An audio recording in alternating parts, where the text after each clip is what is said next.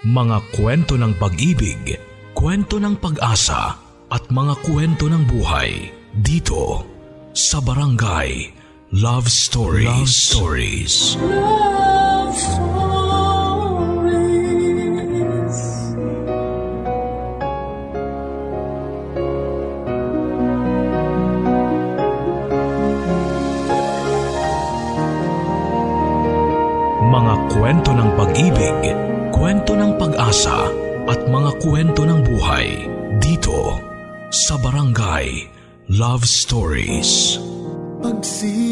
那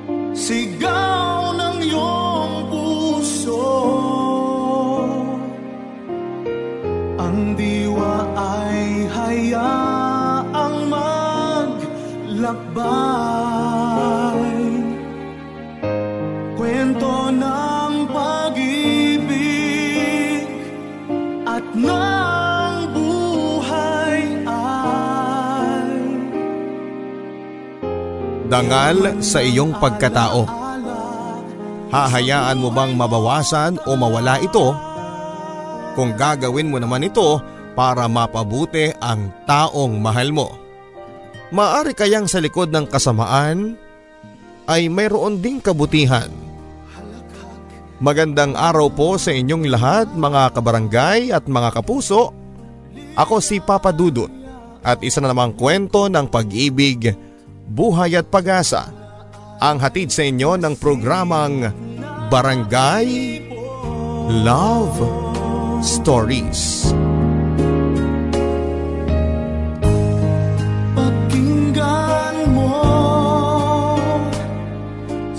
Dear Papa Dudut,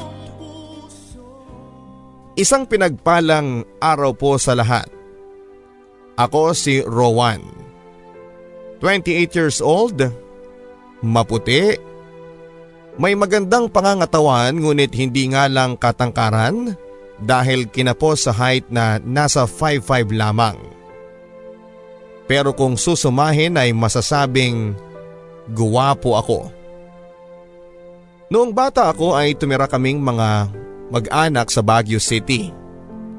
Taga doon kasi si mama, si mama ay isang igorota. Nakilala siya ng papa ko nang mamasukan bilang ahente ng feed si papa at sa Baguio ang kanilang ruta. Na love at first sight sila sa isa't isa. Hindi naglaon ay nagsama sila at agad na nagkaroon ng mga supling. Tatlo kaming magkakapatid, ako ang panganay. Ang sabi ng mga nakakakita sa amin ay maswerte daw kaming magkakapatid dahil kay mama namin na ang itsura namin. Tulad ng tipikal na igorot ay maputi si mama at mamula-mula ang kanyang balat na siya ngang minana naming magkakapatid. Gwapo din naman ang papa ko, may kaitiman nga lamang. Namuhay kami papadudot ng simple sa Baguio City sa barangay Luwakan. Pagtatanim ng gulay ang ikinabubuhay namin at ang pamilya kasi ni mama ay may mga taniman ng repolyo at carrots. Noong mag-asawa si mama ay binigyan siya ng kaunting bahagi ng lupa na ipinamana sa kanya ng kanyang mga magulang. At kahit hindi sanay sa ganoong gawain ay nagtyaga si Papa sa pagtatanim ng kung ano-anong gulay para maitawid kaming mag-anak.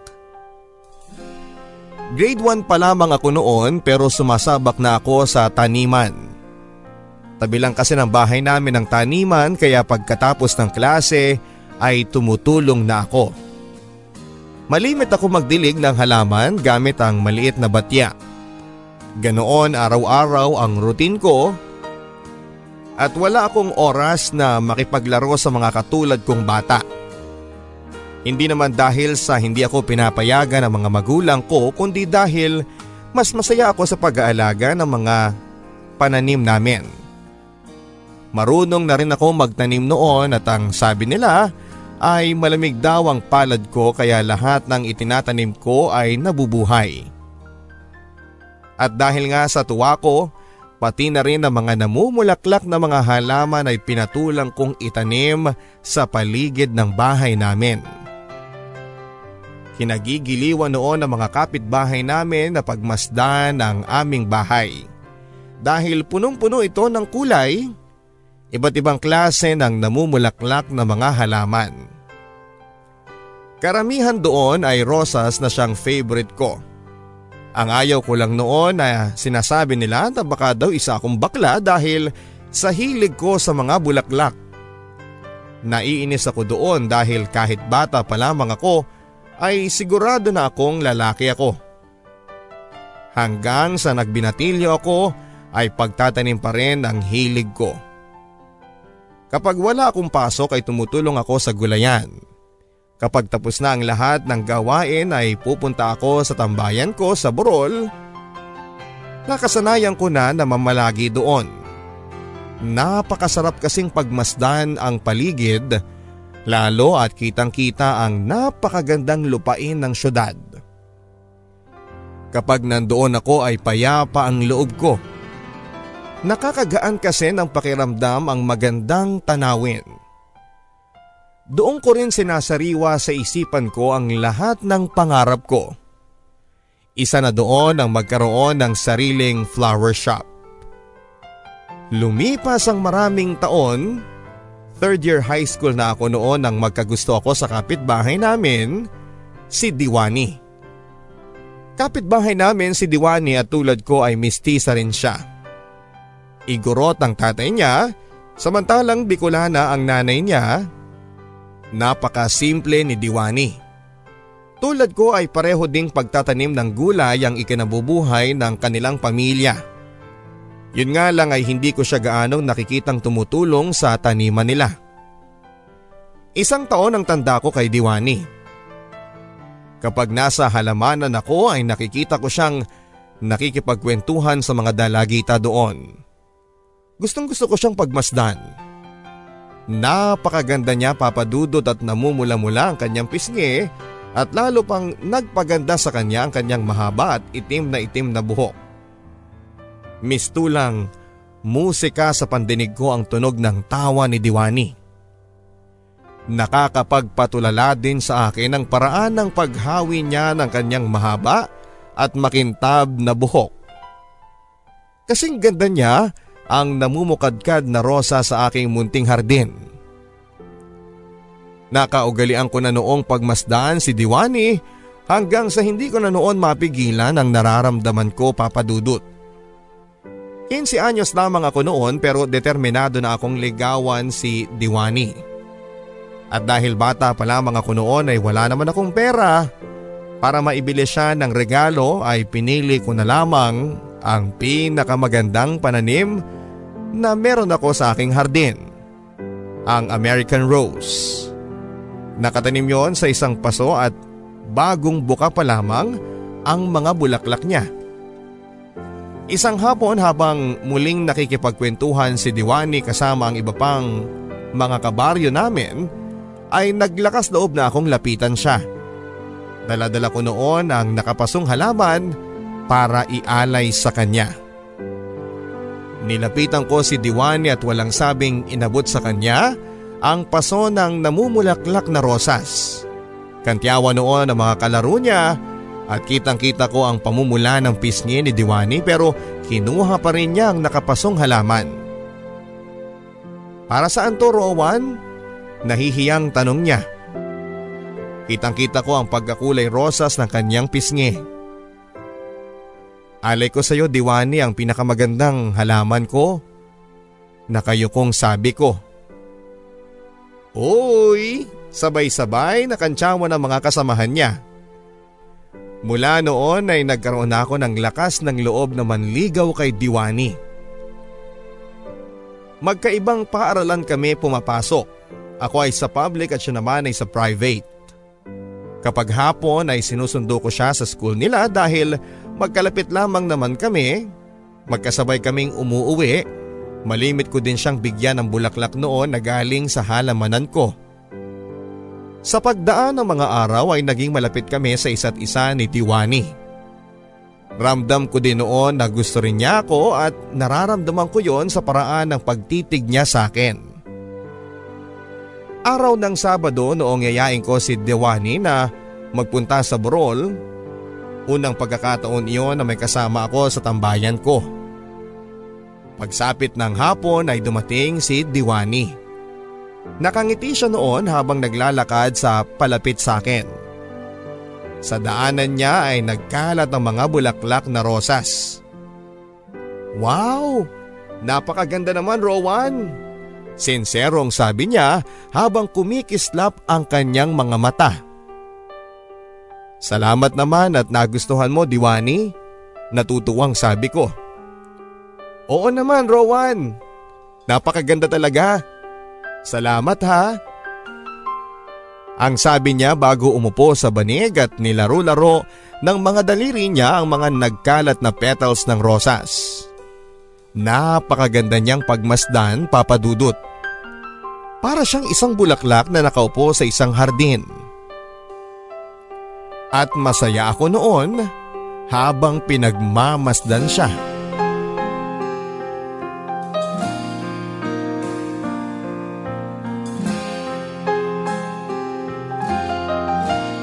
Oh, tatayo ka lang ba dyan?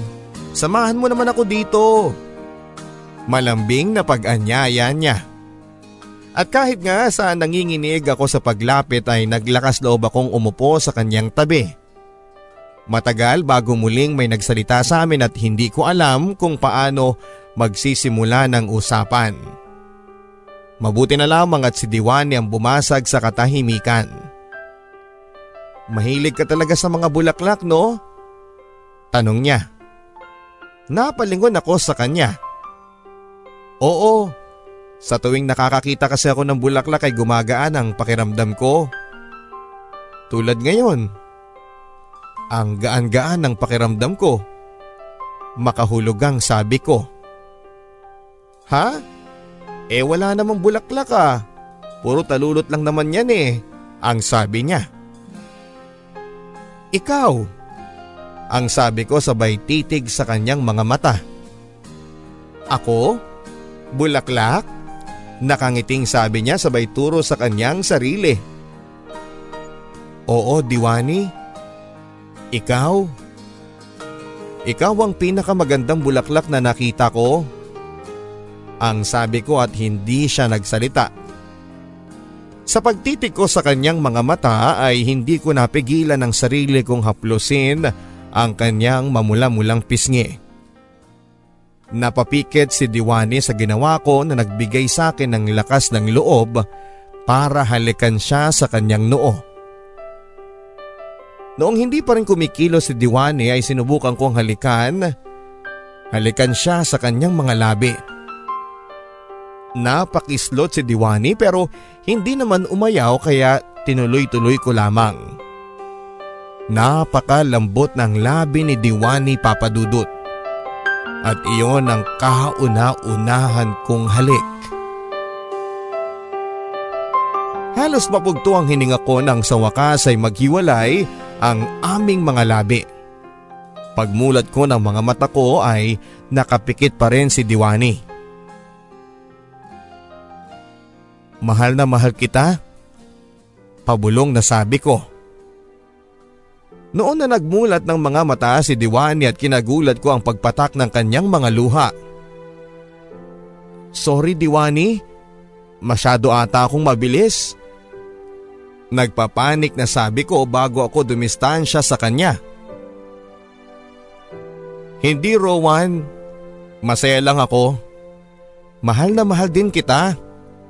Sagot niyang nakangiti. Napaluha ako sa sagot niya at sa tuwa ko ay napayakap ako ng mahigpit at habang magkayakap kami ay isang pangako ang binitawan ko.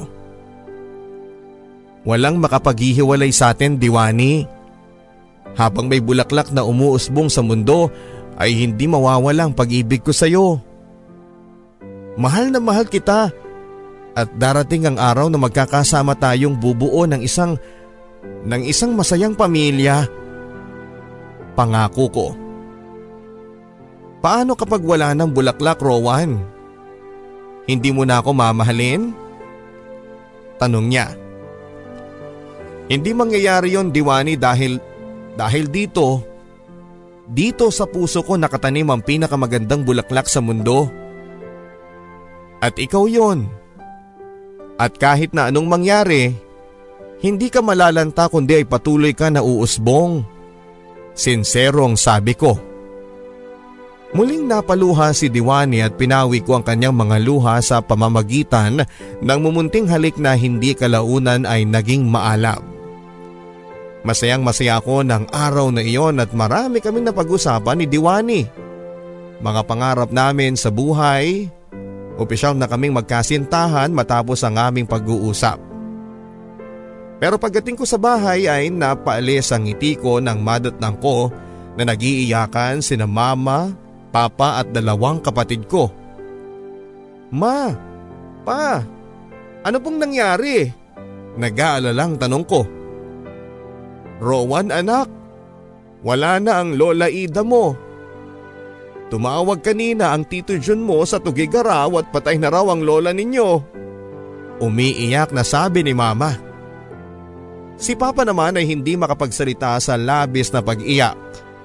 Napaiyak na rin ako noon at kahit na hindi ko masyadong nakasama si Lola Ida, ay sapat na ang ilang sandali naming pagkikita para madama ko ang pagiging mabuti niyang lola. Ilang sandali pa ay nagsalita na si Papa. Balong pa rin siya ng luha pero kahit na papaano ay nahimasmasa na. Uuwi tayo ng Cagayan bukas ng madaling araw, Rowan. Ihanda ninyo ang mga gamit ninyo. Ang sabi ni Papa.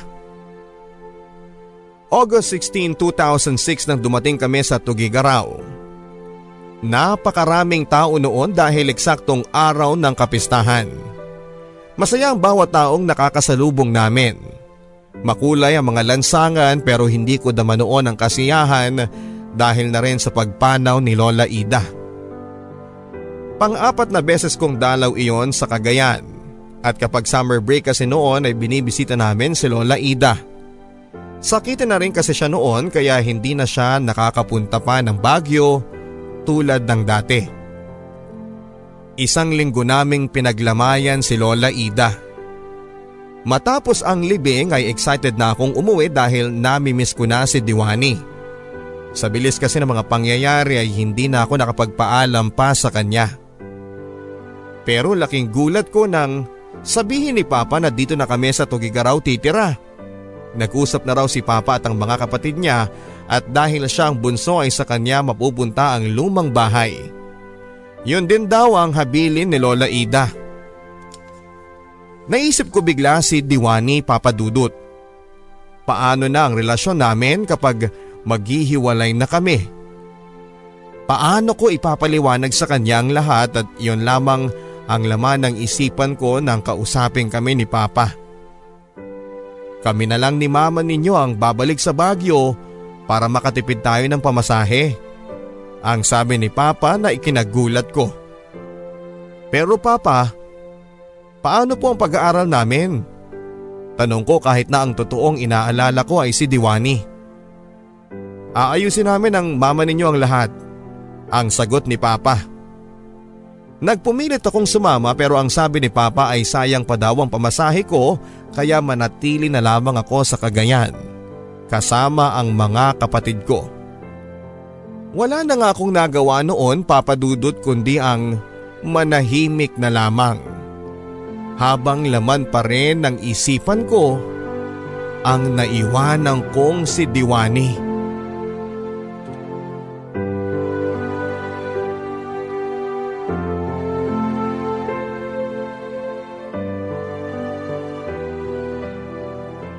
Makaraan ng isang linggo ay nagbalik si mama at si papa. Dala halos lahat ng gamit namin. Hinintay ko noon na may banggitin sila tungkol kay Diwani pero wala akong narinig.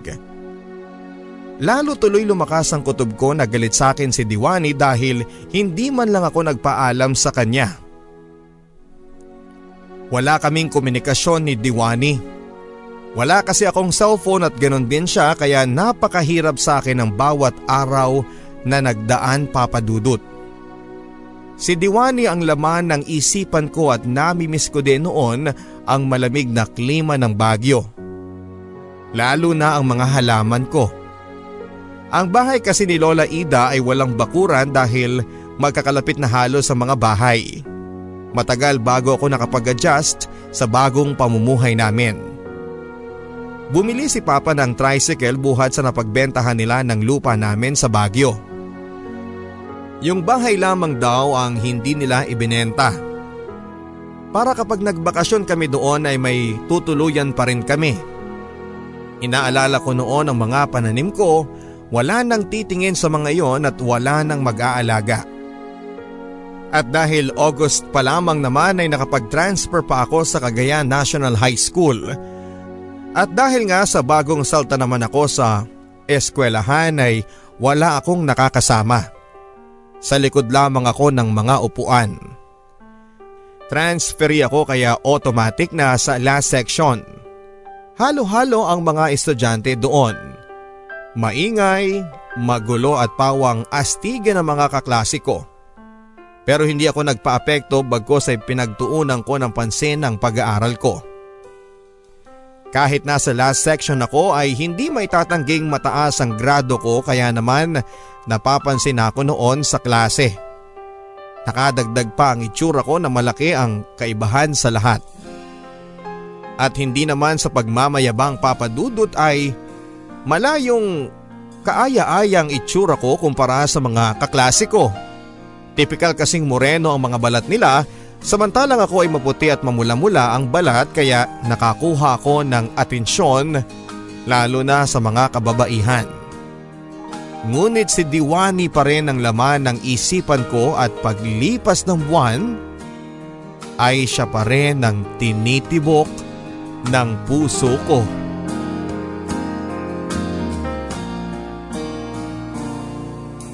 At dahil wala namang kaming taniman na pagkakaabalahan ko ay nagpumilit ako kay Papa na turuan niya akong mag-drive ng tricycle. Kapag namamasada siya sa gabi ay sumasama ako at kung minsan ay pinapahawak niya sa akin ang manibela. Makalipas lamang ang isang buwan ay magaling na akong magmaneho. Kapag wala akong ginagawa ay humihirit ako kay Papa na ako na lamang ang mamamasada para makapagpahinga siya. Simula kasi noong nandito kami sa Tugigaraw ay todo kayod na si Papa. Lahat na kasi ay binibili namin, hindi tulad noong nasa Bagyo kami na nandyan lang ang gulayan kapag wala kaming ulam. At dahil na rin siguro sa klase ng trabaho ni Papa ay natuto siyang manigarilyo. Ang rason niya ay para hindi daw siya gutumin kapag namamasada. Asar lang ako noon sa ganong rason ni Papa Lalo at malimit ko nang marinig ang pag-ubo-ubo niya na binabaliwala lamang niya. Noong matuto akong mag-drive ay nag-secure na rin ako ng driver's license. Kaya malaya na ako nakapagpapasada. Gustong gusto kong kumita ng pera dahil gusto kong makaipon.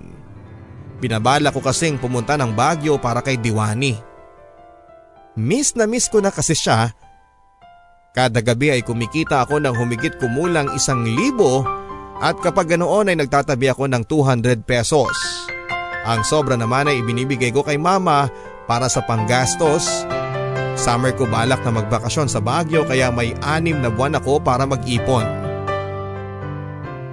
Isang araw ay nagpagawa ng group activity ang guro namin sa English. At dahil nga isa ako sa mga magaling sa klase ay naging group leader ako Naging kagrupo ko si Mark, Dominic, Michelle at Claire. May kilig akong naramdaman noon dahil kay Claire, malaki kasi ang hawig niya kay Diwani. Kapag nakikita ko siya, ay si Diwani ang naaalala ko. Unang araw pa lamang kasi ng klase noon ay humanga na ako sa kanyang kagandahan. Napakaganda ni Claire. May matang animoy laging inaanto. Maliit ngunit matangos na ilong at hugis pusong labi. Pero sadya sigurong patas ang Diyos dahil kung gaano kalaki ng biyayang natanggap ni Claire sa kanyang mukha ay kabaliktaran naman sa liit ng biyayang nakuha niya sa kanyang utak. Mahina kasi ang utak ni Claire. Puro 7 ang marka niya sa lahat ng subjects pero kapag tinitingnan mo siya ay parang wala siyang pakialam sa failures niya. Lagi siyang masaya at parang walang pinoproblema. Isa pa sa napapansin ko kay Claire ay magarbo siyang manamit at puro branded ang suot niya at marami lagi siyang pera. Ang isa pa papadudot na nakapagpapakilig sa akin noon ay ang paraan ng pagtitig sa akin ni Claire.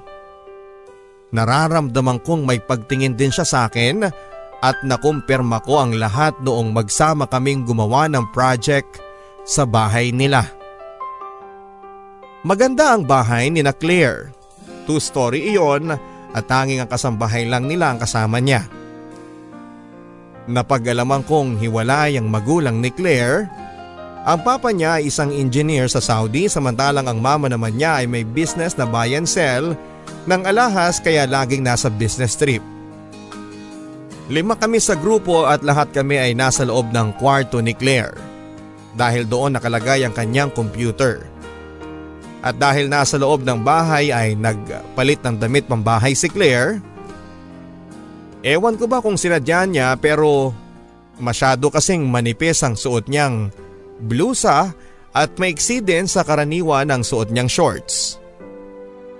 Hindi maganda ang pakiramdam ko noon pero nanaig ang pagka-gentleman ko lalo na noong napansin kong iba ang titig sa kanya ni na Mark at Dominic.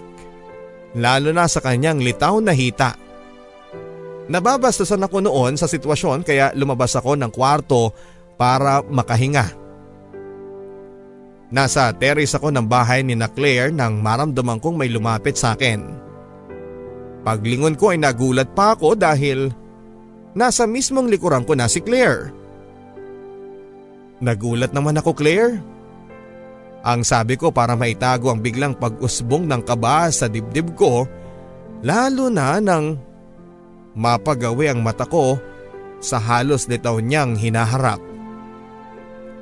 Bakit ka lumabas ng kwarto, Rowan? Tanong ni Claire. Pahangin lang. Pagod na rin ang utak ko eh pagdadahilan ko sa kanya. Okay, samahan muna kita rito ha. Walang anumang sabi niya, saka umupo sa upuang kahoy sa balkonahe, itinaas pa niya ang mga paa niya. Halos masilayang ko na nga noon ang singit niya. Bumilis ang pagpalpitate ng puso ko papadudot kung saan saan ko na nga ito noon ang paningin ko para lang makaiwas sa temptasyon. Matagal bago muling nagsalita si Claire at makalipas ang nakakabinging katahimikan ay siya nang nagbukas ng topic. Hindi mo ba namimiss ang Baguio, Rowan? Walang anumang tanong niya. Namimiss naman kaso eh wala akong magagawa eh. Nandito na ang pamilya ko. Eh GF, wala ka bang namimiss doon? Nakangiting tanong niya. Si Diwani ang unang pumasok sa isipan ko at para akong nabuhusan ng tubig at nakonsensya sa nararamdaman ko kay Claire. Halos isang taon na rin noon noong huli ko siyang makita. Oh, natigilan ka Rowan. May namimiss ka siguro doon no? Pangangantsaw ni Claire. Ngumiti lamang ako at saka naman iniba ang usapan. Ikaw Claire, Kumusta ka naman? Pang-iiba ko sa usapan. Eto, malungkot. Diretsang sabi niya. Malungkot? Eh parang hindi naman eh. Lagi kang nakangiti. Ang sabi ko. Akala mo lang yun Rowan. Hindi naman ibig sabihin na nakangiti ang tao eh wala na siyang problema. Sagot naman ni Claire na nagpakunot ng noo ko. Anong ibig mong sabihin Claire? Naguguluhan pa rin na tanong ko. Wala. Hayaan mo na yon. I can manage. Sagot niya na parang may iniiwasan. Marami pa kaming napagkwentuhan ni Claire. Mabait din siya pero pansin kong marami siyang itinatago. Sa pagdaan pa ng mga araw ay naging close kami sa isa't isa ni Claire. Hanggang sa maging matalik na kaming magkaibigan. Isang araw ay dumalo ako sa 16th birthday celebration ni Claire. Pagdating ko sa bahay nila ay marami ng tao at hindi ko inaasahan noon ang presensya ng mama ni Claire. Unang pagkakataon ko yun na makita ang mama niya. At ewan ko ba papadudot na bigla akong nakadama ng kaba noong hilahin ako ni Claire para ipakilala sa mama niya. Ma, si Rowan, best friend ko. Nakangiting sabi ni Claire habang hawak-hawak ang kamay ko. Lumapit ako sa mama ni Claire para magmano.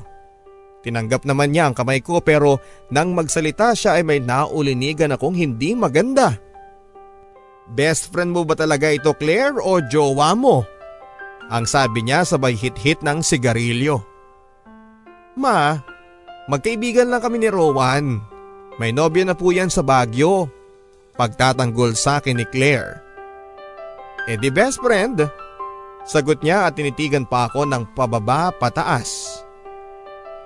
Hindi ako masyado nag-enjoy sa okasyon at nakikita ko kasi sa sulok ng mata ko ang pagtitig sa akin ng mama ni Claire. Parang inaaral niya ang pagkatao ko. Makaraan ng tatlong oras ay nagpaalam na ako kay Claire. Inihatid niya ako sa labas ng gate.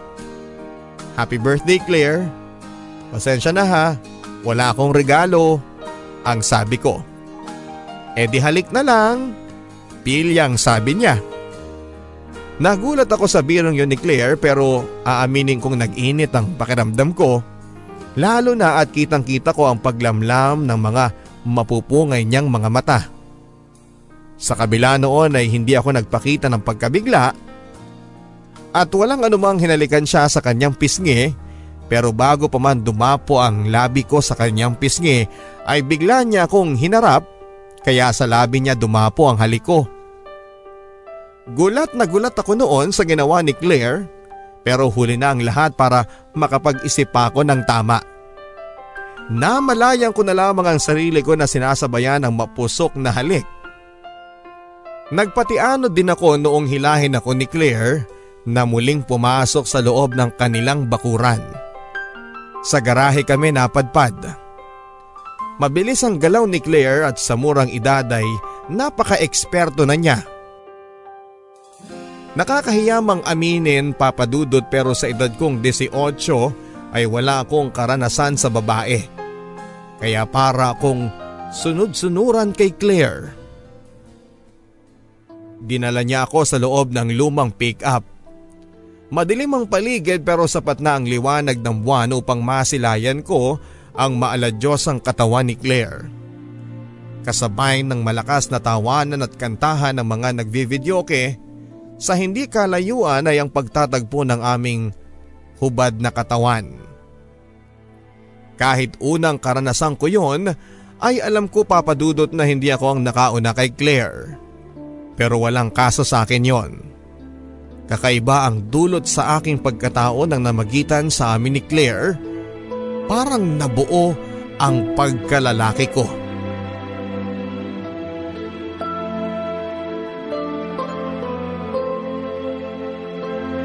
Pero nananatili kaming mag-best friend. Kami lang nakakaalam ng mga nangyayari sa amin. May usapan din kami noon na hanggang ganun lamang kami, friends with benefits. Pabor sa akin yon dahil si Diwani pa rin ang laman ng puso ko. Dahil na rin sa dami ng mga gastusin, lalo na sa pag-aaral ko, noong nag-college ako ay hindi ko natupad ang pagpunta ko sa Baguio. Tatlong taong ko nang hindi nakikita si Diwani at wala akong balita sa kanya. Lalo kaming nahirapan noong lagi nang nagkakasakit si Papa. Hindi na rin siya nakapagpapasada kaya ako na ang pumalit sa kanya. Sa araw ay pumapasok ako sa klase at sa gabi naman ay namamasada ako. Isang gabi galing ako ng eskwelahan ay nadatnang kong nakahiga si Papa. Dinig ko din ang mayat mayang pag-ubo na naman niya at malaki na rin ang ipinayat ni Papa noon. Pero ayaw niyang dalhin namin siya sa ospital. Gastos pa daw iyon at mas mahalaga ang pag-aaral naming magkakapatid kaya huwag na namin siyang alalahanin. Si mama naman ay nagluluto ng hapunan. Inutusan akong painumin ng antibiotic si papa. Tumalima naman ako at pagpasok ko ng kwarto ay nakita ko si papang aktong hinihimas niya ang kanyang dibdib. Pa? Pa okay ka lang ba? Nag-aalalang tanong ko. Lumingon lang siya sa akin at tumango. Ibinigay ko na sa kanya ang baso ng tubig at antibiotic. Tinanggap niya ito at ininom at maya-maya pa ay humiga ng muli siya at pumikit. Pinagmasdan ko lang si Papa habang nakatingin ako sa kanya ay dinig ko ang mabigat niyang paghinga. Parang may kung anong nakabara sa kanyang dibdib na pumipigil sa paghinga niya.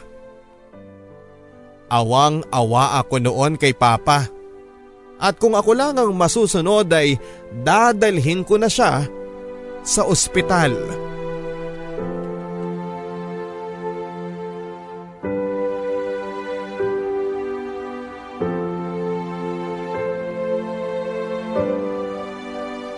Pinagmasdan ko lang si Papa habang nakatingin ako sa kanya at dinig ko ang mabigat niyang paghinga. Parang may kung anong nakabara sa kanyang dibdib na pumipigil sa kanyang paghinga. Awang-awa ko noon kay Papa at kung ako lang ang masusunod ay dadalhin ko na siya sa ospital. Nang tawagan ako ni Mama ay saka ko lang iniwan si Papa. Kumain lang kami at pagkatapos ay natulog na akong saglit para may lakas sa pagpapasada. Kasarapan ang tulog ko nang may narinig akong sumisigaw. Si Mama. Dali-dali akong tumakbo sa silid ni Mama kasunod noon ay si Liwliwa at Analita. Nakita ko si Mama na inaalalayan niya si Papa habang hirap na hirap sa paghinga. Nagulantang lang ako nang mapansin kong nagkalat ng dugo sa kobre kama. Sa pagkagulat ko ay napatakbo ako palapit kay Papa. Hirap na hirap na siyang habang himas-himas ni Mama ang dibdib ni Papa. Maya-maya pa ay umubo ng malakas si Papa at kitang-kita ko ang pagbulwak ng dugo sa kanyang bibig. Ma? Anong nangyayari kay Papa?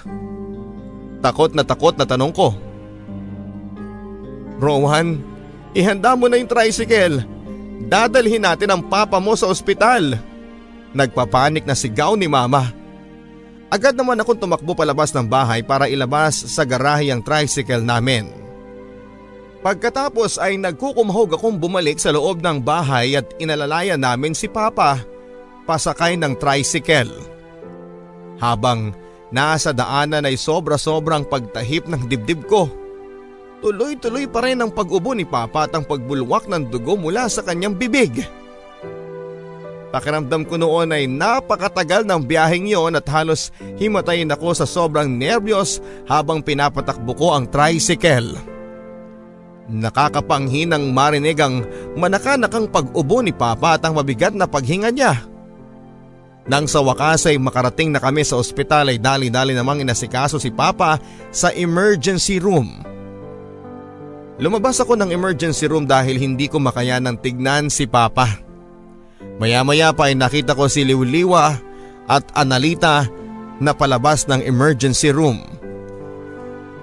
Kuya, umuwi daw tayo sa bahay para kumuha ng mga gamit ni Papa? Malungkot na sabi ni Liwliwa, si Analita naman ay nakatungo lamang. Bakit? Anong nangyayari? Nag-aalalang tanong ko.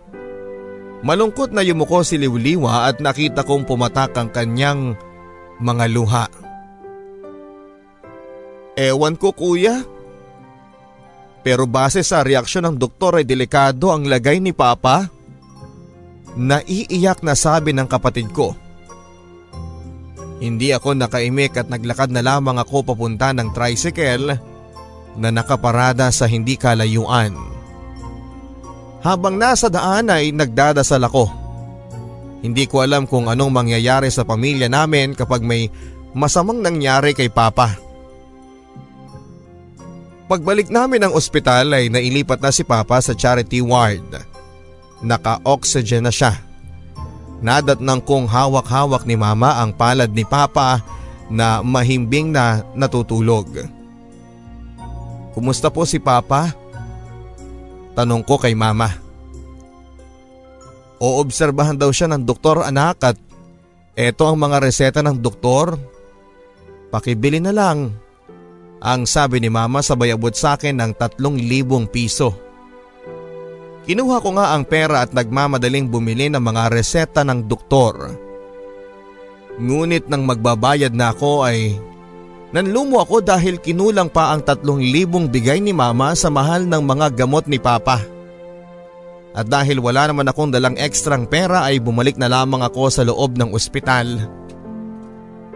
Naisip ko na ding magpasada ng gabing iyon para kahit papaano ay makatulong ako sa mga gastusin.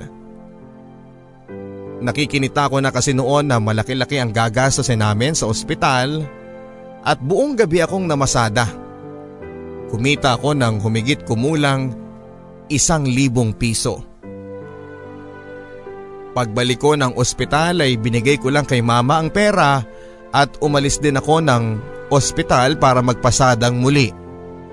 Halos 24 oras akong namamasada, lahat ng makita kong pasahero ay sinusunggaban ko at walang tigil at ni hindi ako nagkape pagsapit ng madaling araw. Hindi rin ako tumigil para kumain. Nang mga panahong iyon ay ang tanging makalikom lang ng pera ang nasa isipan ko at sa kahit na anong paraan ay mailigtas lang ang papa ko. Bumalik lamang ako sa ospital noong makaipon ako ng eksaktong tatlong libo. Nangihina na rin ako noon pagdating ko ng charity ward. Nadat nang kong pinupunasan ni mama ang katawan ni papa. Iniabot ko kaagad sa kanya ang kinita ko at naluha si mama noong makita niya ang itsura ko. Pagod na pagod ka anak ha. Magpahinga ka muna. Nagala lang sabi niya. Okay lang ako ma. Kumusta si Papa? Sagot ko. Bukas pa ng hapon may lalabas ang lab test niya anak. Malungkot na sabi niya bago bumalik sa pagpupunas kay Papa. Awang-awa ako kay Papa noon at nangangayayat na siya at kita ang hirap niyang huminga sa taas ba man ang kanyang dibdib. Rowan anak, umuwi ka muna para makapagpahinga, ang sabi ni mama. Pagod na rin ako noon papadudot kaya naman nagpaalam na ako kay mama para magpahinga ng saglit. Pagdating ko sa bahay ay nadat nang kong nagluluto ng baon sa ospital ang kapatid kong si Liwliwa. Kumusta na si Papa kuya? Tanong niya. Bukas pa daw ng hapon makukuha ang lab test niya. Sagot ko. Sana naman ay hindi delikado ang lagay ni Papa. Nag-aalalang sabi niya. Sana nga. Ang sabi ko kasabay ng pagdadasal na sana nga ay walang masamang mangyari sa papa namin. Bago ako pumasok ng silid ay sinabihan ko ang kapatid ko na pumunta na siya sa ospital pagkatapos maghanda ng baon para may kahalili si mama. At bago ako pumikit ay nag-usal muna ako ng taimtim na dasal na sana ay gumaling na ang papa namin. Nakita ko na rin noon ang CP ko at madami ng text at miss call si Claire. Sinabi ko na nasa ospital si papa at delikado ang lagay niya. Marami pang mensahe noon si Claire ng pag-aalala sa papa ko pero hindi ko na na-replyan sa sobrang pagod. Pagising ko ay nagbihis kagad ako at dumiretso sa ospital at pagdating ko doon ay nadatnang ko sa labas ng ospital si Liwliwa. Umiiyak at Nilapitan ko siya. Ading, eh bakit ka umiiyak? Kinakabahang tanong ko. Pasok na lang kuya sa loob. Nasa ICU na si Papa. Humahagulhol na sagot niya. Dali-dali nga akong pumasok sa loob ng ospital at hinanap kaagad ang ICU. At nang makita ko iyon ay agad akong pumasok at nadatnang ko si mama na may kausap na doktor. Naulinigan ko ang usapan nila na nagdulot sa akin ng matinding panlulumo. Delikado na po ang lagay ng mister ninyo. Komplikado na po ang lahat. Malungkot na balita ng doktor. Sumabat ako sa usapan at matindi na rin ang kabang nararamdaman ko ng mga oras na yon. Ano pong ibig sabihin ninyo, doktor? Kinakabahang tanong ko at huminga muna ang doktor bago nagsalita. Milagro na lang kung maililigtas pa ang father ninyo. May lung cancer siya at nasa end stage na siya. Seryosong saad ng doktor. End stage? Anong ibig sabihin ninyo? Naiiyak na tanong ko. Stage 4 na siya at gusto ko lang iparating sa inyo na araw na lang. Hindi. Hindi. Maagap kong tutol sa mga sinabi ng doktor. Gagamutin ninyo ang papa ko. Kahit magkano magbabayad kami.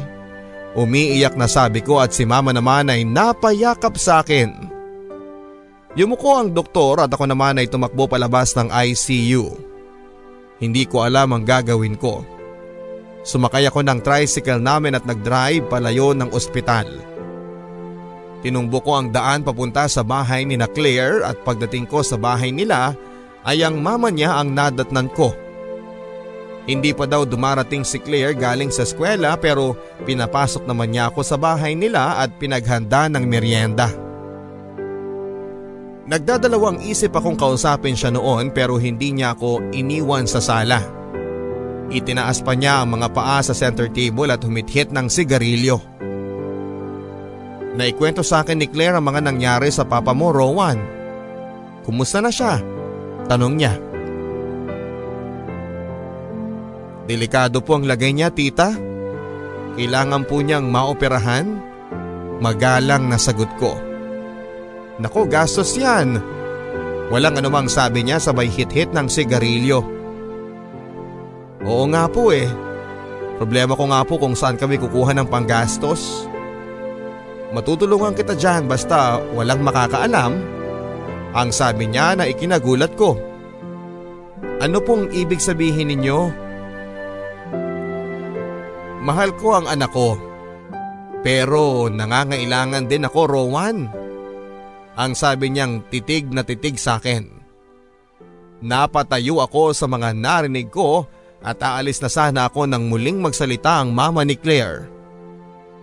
Pag-isipan mo Rowan, malaki ako magbayad. Pang-eengganyo pa ng mama ni Claire sabay abot sa akin ang kanyang calling card. Tawagan mo lang ako Rowan kapag nagbago na ang isip mo, ang sabi niya. Umalis ako ng gulong-gulo ang isip. Namasada na lamang ako nang makaipon ng dalawang libo at saka lamang ako bumalik ng ospital. Nadatnang ko si mama na umiiyak sa labas ng ICU. Tumulo na ang luha ko noon at ilang saglit pa ay nasa harap ko na si mama. Nagkayakapan kami ng mahigpit. Huwag kang mawala ng pag-asa. Gagaling si Papa. Pangaalo ko. Malala na ang lagay niya anak. Delikado na ang lagay niya. Malungkot na sabi ni mama sa gitna ng pag-iyak. Gagawa natin ang paraan, ang sabi ko. Pero anak, hindi biro ang gastos. Malaki na ang bill natin sa ospital. At ang sabi ng doktor ay malaki pa daw ang magagastos natin kung magtatagal pa ang papa niyo rito. Ang sabi niya. Hindi ma. Gagawan ko ng paraan ma. Galit na sagot ko habang balong ng luha. Gagawin ko ang lahat para kay Papa. Kahit ano papasukin ko mabuhay lang siya. Ang sabi ko kasabay ng pagkudlit sa isipan ko nang naging usapan namin ang mama ni Claire. Patakbo akong lumabas ng ospital. Dumiretso ako sa bahay ni na Claire at pagdating ko sa bahay nila ay hindi muna ako pumasok. Kinuha ko muna sa bulsa ko ang binigay na papel kung saan ay nakasulat ang number ni Tita Jinky. Huminga muna ako ng malalim bago ko dinaya lang number niya. Tatlong beses na nagring bago may sumagot. Sinabi kong ako ang tumatawag at ilang saglit lang ay namataan ko na siyang palabas ng gate. Napag-isipan mo na ba ang aloko sa iyo, Rowan? Nakangiting sa lubong ni Tita Janky. Anong gagawin ko, Tita?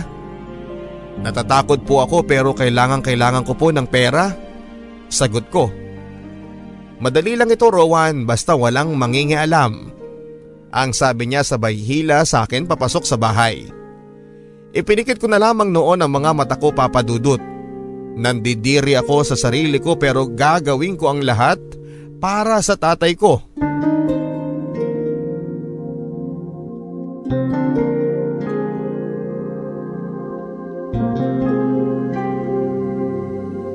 Benti mil ang ibinigay sa akin ni Tita Jinky.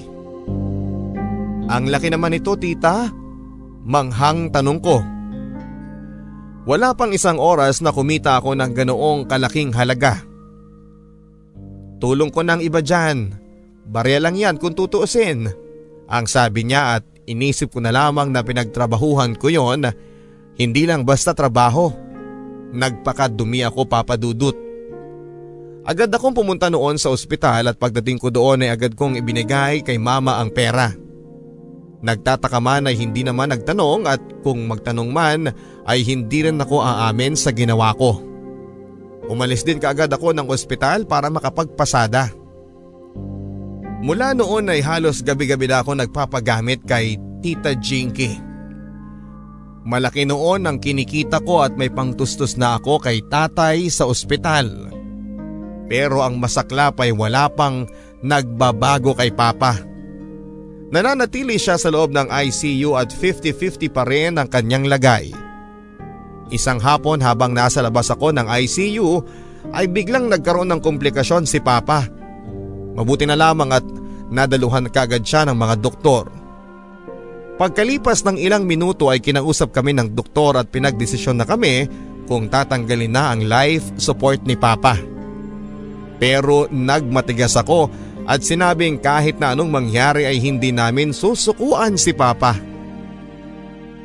Anak, malaki na ang gastos natin, ang sabi ni Mama. Wala akong pakialam ma. Kahit kaluluwa ko ibebenta ko mailigtas lang si Papa. Mariing sagot ko bago ako tumalikod at lumabas ng ospital.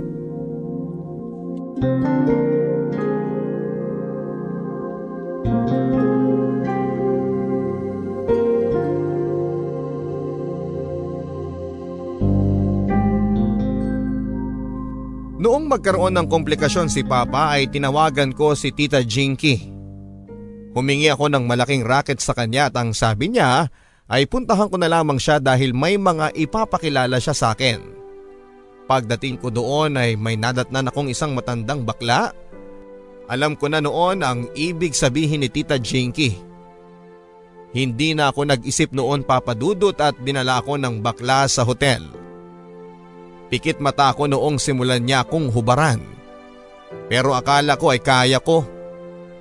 Pero noong hawakan niya ako ay kusang umigkas ang kamao ko sa pul sa mukha niya na dahilan ng pagkawala niya ng malay. Nanginginig ako noon at takot na takot sa ginawa ko. Sinubukan ko siyang gisingin pero tulog na tulog siya. Hanggang sa masulyapan ko ang kanyang mamahaling cellphone. Doon na bumilis ang adrenaline ko at kailangan ko ng pera. Namalayan ko na lamang ang sarili kong kinuha ang lahat ng pag-aari niya mula cellphone, pera at alahas. Mabilis akong umalis ng hotel at naghanap ng pwedeng mapagbentahan ng mga gamit niya. Nakalikom ako papadudot ng humigit kumulang 70,000 pesos. Dahil puro tunay ang mga naglalaki ang alahas na nakuha ko bukod pa sa saradong 10,000 pesos na cash na nasa kanyang wallet.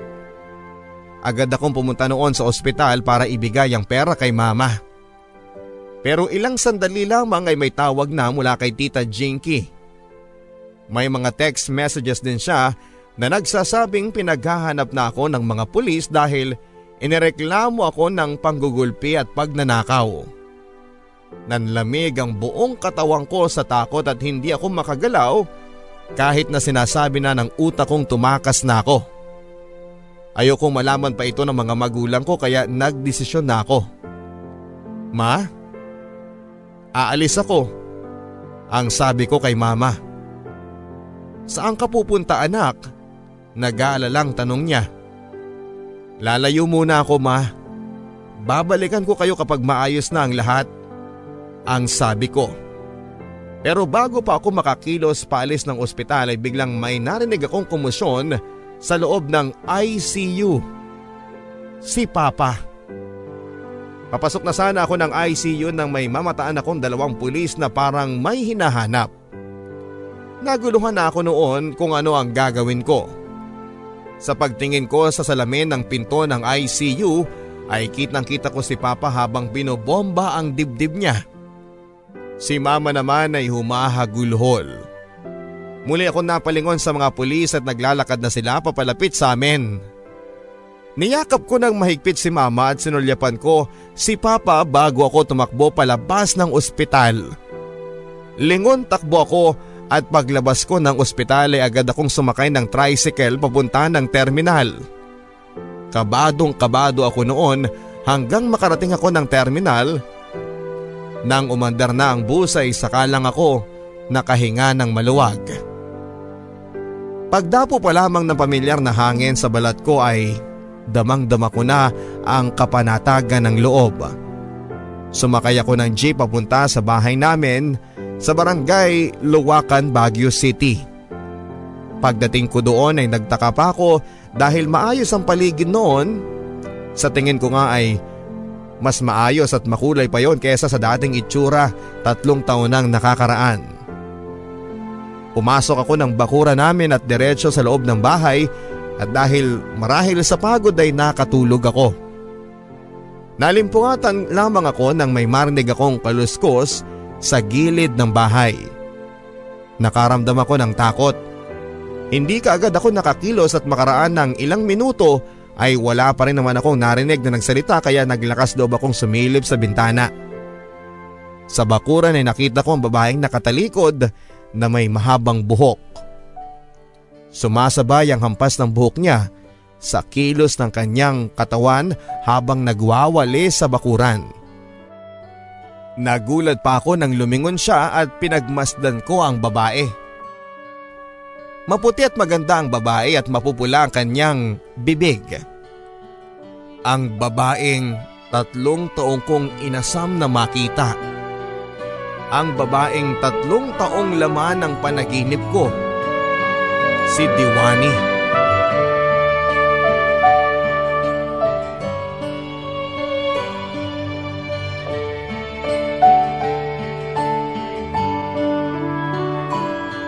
Gustong gusto ko nang lumabas noon para yakapin siya at sa loob ng tatlong taon ay hindi nawala sa isipan ko si Diwani. Nagkasya lamang ako noon na pagmasdan siya at parang naglaho lahat ng alalahanin ko sa buhay nang marinig ko siyang nagsalita. Kinakausap niya ang mga bulaklak. Hayan, ang gaganda ninyo ha. For sure kapag makita kayo ni Rowan, matutuwa yon. Nakangiting sabi niya. Maya-maya pa ay napatingin siya sa malayo at base sa pagtaas ng baba ng balikat niya ay nagpakawala siya ng malalim na hininga. Lalong sumidhi ang kagustuhan kong lapitan siya pero naghari pa rin sa akin ang takot na baka nasa paligid lamang ang mga pulis. Matagal kong pinagmasdan si Diwani. Nawili akong panoorin siya habang galak na galak sa kanyang ginagawa. Miss na miss ko na siya papadudot pero Kahit napakalapit na niya sa akin ay hindi ko naman siya malapitan. Nang umalis si Diwani ay muli akong natulog. Gabi na noong magising ako at ingat na ingat akong lumabas ng bahay. Pinagsawa ko ang mga mata kong pagmasdan ng kagandahan ng paligid. Marami ng pagbabago pero nandun pa rin ang simoy ng hangin na inaasam-asam ko. Sa ganda ng tanawin ay namalayan ko na lamang ang sarili ko noon na naglalakad papunta sa Burol. Isa yon sa mga namis ko sa Baguio, lalo na ang mga alaala namin ni Diwani. Madilim na doon pero napansin kong may taong nakaupo at nakatunghay sa paligid. Nakatalikod ang babae. Nang humangin ng malakas ay hinawi ng babae ang buhok niya na tinangay ng hangin. Biglang kumabog ang aking dibdib nang mapagtanto kong si Diwani yon. At dahil nga sa hindi ko na mapigilan ang sarili ko ay lumapit ako sa kanya. Ilang hakbang na lang ang layo ko nang napalingon siya sa akin. Ilang segundong nagtama ang mga mata namin ni Diwani. Sa liwanag ng buwan ay kitang kita ko ang pagkislap ng mga mata niya kasabay ng pagtulo ng kanyang luha. Ako naman ay hindi makagalaw sa kinakatayuan ko. Maya-maya pa ay lumapit sa akin si Diwani nang magkaharap na kami ay tumulo ang kanina ko pang pinipigil na luha. Kasabay ng pagpatak ng luha ko ay ang pagyakap sa akin ni Diwani. Walang salitang lumabas sa aming mga bibig kundi mga hikbe. Ramdam na ramdam ko noon ang init ng yakap sa akin ni Diwani. Nang magkaharap kami ay masuyong hinaplos ko ang kanyang mukha Ganon din siya sa akin. At dahan-dahang naglapat ang aming mga labi. Nang mahimasmasang kami ni Diwani ay umupo kami sa damuhan habang akbay-akbay ko siya. Napansin ko noon na may nakatanim na rosa sa burol. Nagustuhan mo ba Rowan? Itinanim ko din ang mga bigay mong halaman na rosas. Natatakot kasi ako maubos ang bulaklak noon dahil Baka mawala na ang pagmamahal mo sa akin kapag wala nang umuusbong na bulaklak. Malambing na sabi ni Diwani. Hinarap ko siya at kinuha ang kanyang mga kamay. Dito sa puso ko, hindi mawawala kahit kailan ang pinakamagandang bulaklak, Diwani. At kahit ilang dekada pang lumipas, mananatili ka dito ang sabi ko at umiiyak na si Diwani noon. Maya-maya pa ay nagtanong si Diwani tungkol sa Cagayan. Magsisinungalin sana ako noon pero naramdaman kong safe ang lahat kay Diwani kaya sinabi ko ang lahat sa kanya. Iyak siya ng iyak noon at natatakot sa maaaring mangyari sa akin. Maigpit niya akong niyakap at nangakong kahit na anong mangyari ay hindi niya ako iiwanan. Nakahiga kami pareho ni Diwani sa damuhan. Nakaunan siya sa aking braso habang nakayakap sa akin. Ako naman ay nakatingin sa bilog na bilog na buwan habang nakasilay sa aking labi ang ngiti bago pumikit ang mga mata ko. Nagising ako sa ring ng cellphone ko sa bulsa ko at si mama. Dalang isang masamang balita. Wala na raw si papa at tuluyan na niya kaming iniwan. Awang-awa sa akin si Diwani noon at sinisisi ko din ang sarili ko sa mga nangyari kay Papa. Rowan, wala kang kasalanan. Hindi natin hawak ang buhay natin. Pang-aalo ni Diwani. Karma ko ba ito? Sinisingil na ba ako ng Diyos, Diwani? Umiiyak na sabi ko. Hindi Rowan. Mabuti kang tao.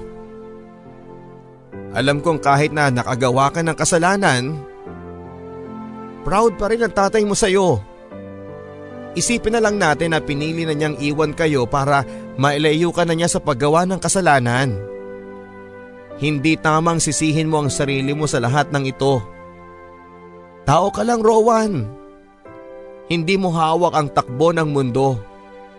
Huwag mong hayaang mamahay ang galit sa puso mo. Ang puso natin parang matabang lupa yan. Kapag nagtanim ka ng pag-ibig, uusbong yan. Ganon din kapag nagtanim ka ng puot. Kaya piliin mo ang itatanim mo. Huwag mong hayaang galit ang tutubo dyan sa puso mo. Mahabang sabi ni Diwani.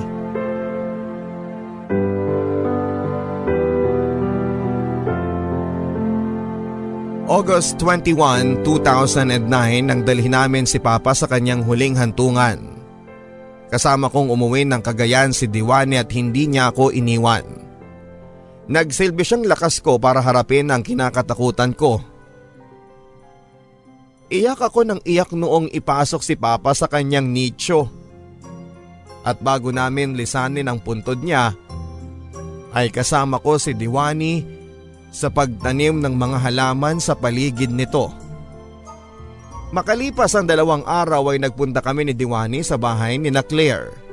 At ayon kay Claire ay nakipag-areglo na sila sa matabang bakla. Laking pasasalamat ko noon sa mama ni Claire. At sa kabila ng nagawa niya ay may puwang pa rin sa puso niya ang pagiging dakilang tao. Si Claire ay umamin sa akin na mahal niya ako hindi bilang best friend kundi masigit pa doon. Pero naiintindihan niyang may mahal akong iba. Nagpasalamat ako kay Claire at bago kami naghiwalay ay nangako kaming mananatili kaming magkaibigan. March 16, 2011 ay abala ang lahat sa Burol. Mistulang hardin ang Burol dahil sa nagagandahang mga flower arrangement. Karamihan sa mga yon ay white roses. Sa kabilang side ng burol ay napakaganda rin ng table setting at sa bawat mesa ay may magagandang flower arrangement. Habang inaayos ko ang suot kong puting Amerikana ay nasilayan ng mga mata ko ang isang napakagandang babae. Si Claire. Napakaganda ni Claire sa suot niyang white dress Tinatangay ng hangin ang kanyang mahabang buhok. Ngiti-ngiti ako habang pinagmamasdan siya nang mapalingon siya sa akin. Lumapit sa akin si Claire na maluwang ang ngiti. Ako naman ay naghintay lang hanggang sa nasa harapan ko na siya. Kung makatitig ka sa akin parang hindi mo kasala. Tatawa-tawang sabi niya na inaayos ang kwelyo ng suot kong Amerikana. Natutuwa lang ako na darating din pala tayo sa puntong ito. Nakangiting sagot ko. Mabait ka kasi Rowan, kaya mabuti sa iyo ang Diyos. Ang sabi ni Claire. Magsasalita pa sana ako nang masulyapan ko ang babaeng nakapula. At lalong tumingkad ang babae sa pulang suot niya dahil lalong nagpaputi ito sa kanya.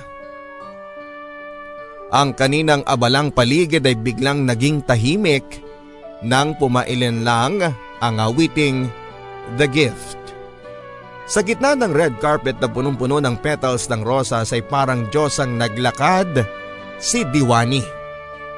Halos matulala ako sa kanyang kagandahan. Unti-unting naglaho ang lahat ng tao sa paligid ko hanggang kami na lamang ni Diwani ang nasa burol. Nakangiti kami ni Diwani habang nakaharap sa pastor na siyang mag-officiate sa kasal namin. Nang tanungin kami ng pastor sa wedding vow namin, ay hinawakan ko sa kamay si Diwani. Sa dinami-dami ng bulaklak na nakita ko, sa iyo ako hindi nagsawa dahil napakaganda mo. Napakaganda mo hindi lang sa panglabas na anyo kundi sa kalooban mo, Diwani. Diwani. Sa mga susunod na taon ay alam kong marami akong bulaklak na makikilala. Pero kahit anong mangyari, ikaw lang ang bulaklak na aking hahawakan. Mahal na mahal kita, Diwani. At bilang nag-iisang bulaklak sa buhay ko, aalagaan kita at hindi kita hahayaang malanta. Mahabang sabi ko. Rowan, mahal na mahal din kita at pangako ko sa iyo, ikaw ang panghabang buhay na hardin ko. Sagot naman ni Diwani. Maluwa-luwa ako nang sa wakas ay inannounce na ng pastor na kami ay ganap ng mag-asawa. Nangahalikan ko si Diwani sa kanyang mga labi biglang lumakas ang ihip ng hangin. At itinangay sa himpapawid ng mga nakakalat na petals ng roses. Bago pa man mag-alboroto lahat ng bulaklak sa paligid ay inilapit ko na ang aking bibig sa aking pinakamagandang bulaklak. Sa ngayon, Papa Dudut, ay may isa na kaming anak ni Diwani. Si Diwata. Natupad ko na rin ang pangarap kong magkaroon ng sariling flower farm dito sa Baguio. Maliit pa lamang pero pagyayamanin namin ang asawa kong si Diwani. At bago ako magpaalam ay hihiramin ko na ang linya ni Diwani sa akin noong panahong lugmok ako. Huwag nating hayaang mamahay ang galit sa ating mga puso dahil ang puso natin ay parang matabang lupa yan. Kapag nagtanim ka ng pag-ibig, uusbong yan. Ganon din kapag nagtanim ka ng puot. Kaya piliin natin ang itatanim natin. Maraming salamat at sana ay patuloy kayo makapagbigay ng magandang kwento sa mga kabarangay natin. Lubos na nagpapasalamat ang inyong kapuso kabarangay, Rowan.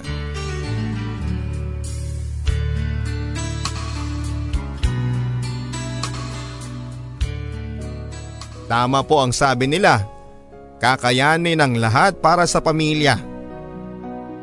Hindi man nabigyan ng pagkakataong madagdagan pa ang buhay ng iyong ama Rowan, alam kong kung nabubuhay siya sa ngayon ay proud pa rin siya sa iyo. Para kasing blessing in disguise ang lahat dahil sa mga nangyari muling nagkaroon ng pagkakataon para sa inyo ni Diwani. Maraming salamat Rowan sa iyong pagtitiwala at hangad ko ang kaligayahan ng inyong pamilya. Ang liham kasaysayan natin ay muling isinalin at isinulat para sa radyo ni Florence Reyes. Ang ating theme song na Alaala ay inawit ni Maestro Jimmy Horado.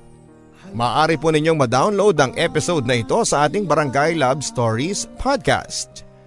Hanapin lamang ang www.gmanetwork.com slash BLS Podcast Guide sa paraan ng pagda-download ng libre. Ang Barangay Love Stories po ay napapakinggan tuwing linggo alas 12 hanggang alas 3 ng hapon at may replay ng parehong araw ng alas 9 ng gabi.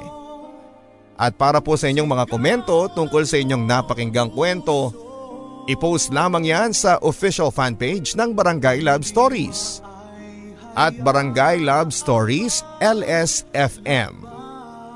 Aabangan po namin ang inyong mga mensahe. Ang Barangay Love Stories ay napapakinggan sa buong Pilipinas sa pamamagitan ng mga Barangay FM radio stations. Sa inyo pong lahat na mga tagapakinig namin sa buong Pilipinas, maraming maraming salamat po. Ako po ang inyong si Papa Dudut sa mga kwento ng pag-ibig, buhay at pag-asa. Dito sa Barangay Love Stories. Halakhak at